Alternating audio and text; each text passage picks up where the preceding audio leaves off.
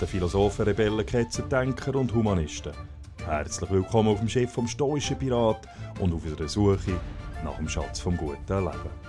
Mein Name ist Matt und heute werde ich euch die Idee von Amor Fati näher bringen und zwar anhand von einem konkreten, eindrücklichen Beispiel. Amor Fati ist eine Lebensanschauung, eine Lebensanschauung, die ihm sehr viel positive mentale Kraft verleiht. Amor fati ist ein latinischer Ausdruck, der lose mit Liebe zum Schicksal oder Liebe zum eigenen Schicksal kann übersetzt werden. Es ist der deutsche Philosoph Friedrich Nietzsche, der diese Maxime prägt hat. Der Nietzsche schreibt in seinem Werk Die fröhliche Wissenschaft, ich zitiere, Ich will immer mehr lernen, das Notwendige an den Dingen als das Schöne sehen. So werde ich einer von denen sein, welche die Dinge schön machen. Amor fati, das sei von nun an meine Liebe. Ich will keinen Krieg gegen das Hässliche führen, ich will nicht anklagen, ich will nicht einmal die Ankläger anklagen. Wegsehen sei meine einzige Verneinung. Und, alles in allem und Großem, ich will irgendwann einmal nur noch ein Ja-Sagender sein. Zitat Ende. In seinem autobiografischen Buch Ecce Homo betont er, meine Formel für die Größe am Menschen ist Amor Fati. Dass man nichts anderes haben will, vorwärts nicht, rückwärts nicht, in alle Ewigkeit nicht. Das Notwendige nicht bloß ertragen, noch weniger verhehlen, sondern es lieben. Gemäss Nietzsche sollte man auf keinen Fall mit seinem Schicksal hadern. Man soll es aber auch nicht nur akzeptieren. Nein, gemäss Nietzsche soll man das Schicksal umarmen. Man soll es lieben. Warum? Weil es ist unser Schicksal. Doch trotz dem radikalen Akzeptanzgedanken soll sich nach Nietzsche der Mensch auf keinen Fall in eine fatalistische Passivität verkrüchen, sondern das, was ihm widerfährt, lieben und entsprechend an Lösungen arbeiten, um sich selber zu verwirklichen. Die Liebe zum Schicksal bedeutet, dass auch Geschehnisse, die auf den ersten Blick negativ erscheinen, als Chancen und Ausgangslage für künftige erfolgreiche Taten angeschaut werden. Bereits Stoiker, die rund 2000 Jahre vor dem Nietzsche gelebt haben, haben die Liebe zum Schicksal kennt. Verlangen nicht, dass alles so geschieht, wie du es wünschest, sondern wolle, dass alles so geschieht, wie es geschieht. Und es wird dir gut gehen, ratet uns der grossstoische Philosoph Epiktet. Wenn uns etwas Schlechtes widerfährt, so können wir das Geschehene nicht rückgängig machen. Wieso also anfangen, sich zu enervieren, zu hadern oder frustriert sein? Wir vergüten schlussendlich nur unnötige Energie. Energie, die wir brauchen, um vorwärts zu kommen. Wir müssen uns auf das konzentrieren, was in unserer Macht liegt. Und die Vergangenheit, die, die liegt definitiv nicht in unserer Macht. Also nehmen wir doch Gegenwart, ob sie jetzt erfreulich ist oder nicht, als Ausgangslage für eine sinnvolle Gestaltung von unserer Zukunft. Sein Schicksal zu lieben bedeutet, alles, das, was uns das Leben bringt, sei es jetzt gut oder nicht, zu lieben. Und sich zu weigern, über das nachzudenken, was hätte können sein.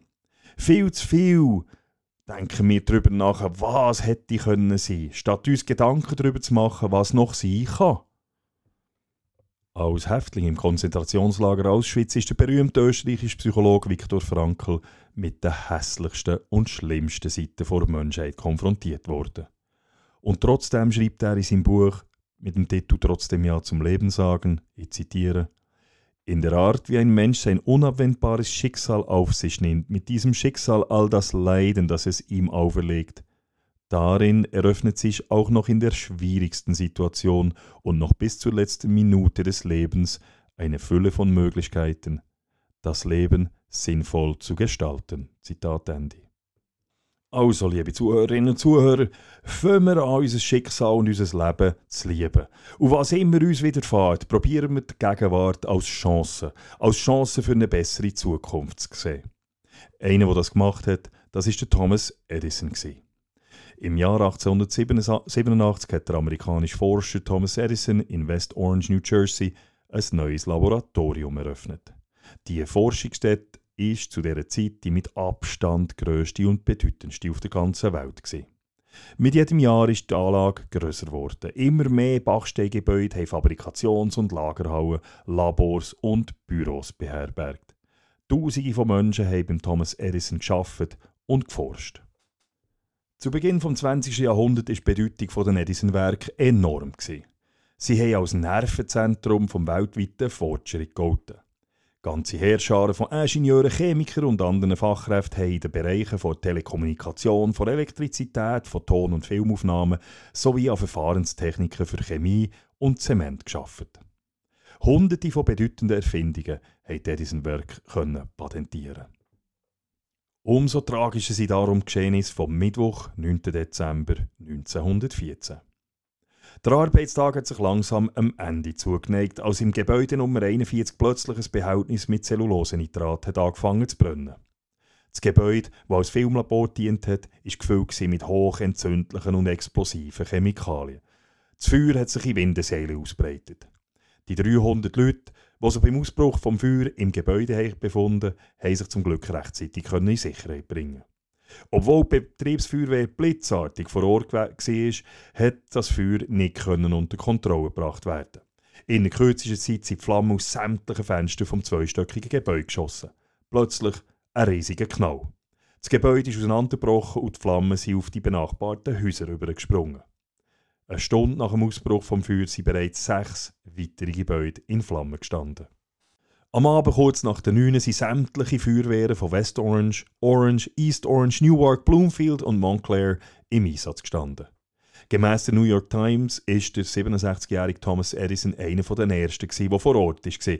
Er hat sofort tatkräftig bei den Löscharbeiten angefangen mithelfen. Nachdem er gemerkt hat, dass kaum mehr etwas zu retten ist, hat er sich auf einen naheliegenden Hügel zurückgezogen. Zusammen mit 10.000 Schaulustigen und mehreren tausend Mitarbeitern hat er müssen mit anschauen, wie sein Werk zerstört wird. Auf dem Hügel, auf dem Hügel dort hat er seinen Sohn, den Charles, entdeckt. Wo ist deine Mutter? hat soll der Edison seinen Sohn gefragt haben. Ich bin nicht sicher, ich denke daheim, so der Charles. Der Gang und Hose. Sie soll mit allen ihren Freundinnen hierher kommen. Ein solches Schauspiel sieht man nämlich nur einmal im Leben. Der Charles hat seinen Vater ungläubig angeschaut. Bist verrückt? Das ist kein Schauspiel, das ist eine Katastrophe, soll der Charles seinem Vater entgegnet haben. Worauf der Thomas Edison er erwidert hat, beruhig dich, die Flammen haben uns lediglich beim Ausmisten geholfen. Der Thomas Edison hat in diesem Grossbrand eine Chance gesehen. Eine Chance, alles in verbesserter Form wieder aufzubauen. Nach Mitternacht hat das Feuer unter Kontrolle gebracht werden können. Wie durch ein Wunder hat nur einmal sein Leben verloren. 13 Gebäude sind aber komplett zerstört worden.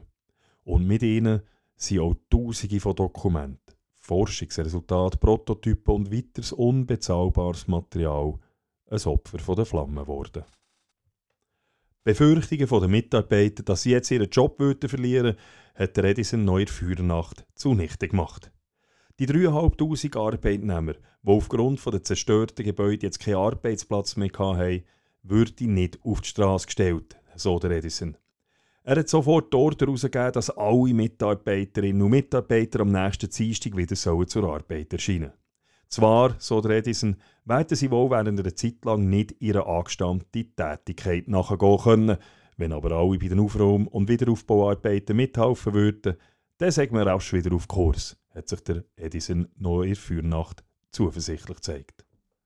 Am Morgen vom 15. Dezember ist der Edison zusammen mit mehreren tausend Mitarbeiterinnen und Mitarbeitern am Ort vor Katastrophe gestanden.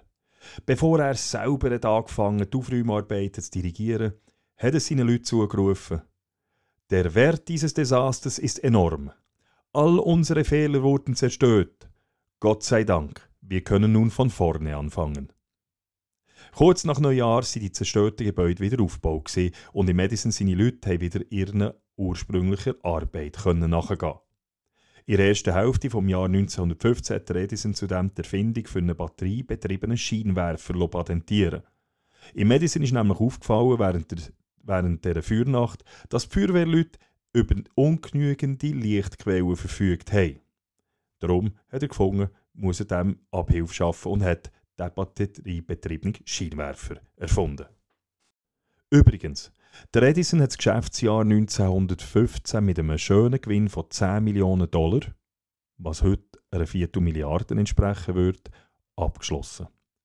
Wir sehen, Der Thomas Edison hat sich nicht nur durch diesen Schicksalsschlag nicht entmutigen er hat die vermeintliche Katastrophe sogar als Quelle vor Inspiration genutzt.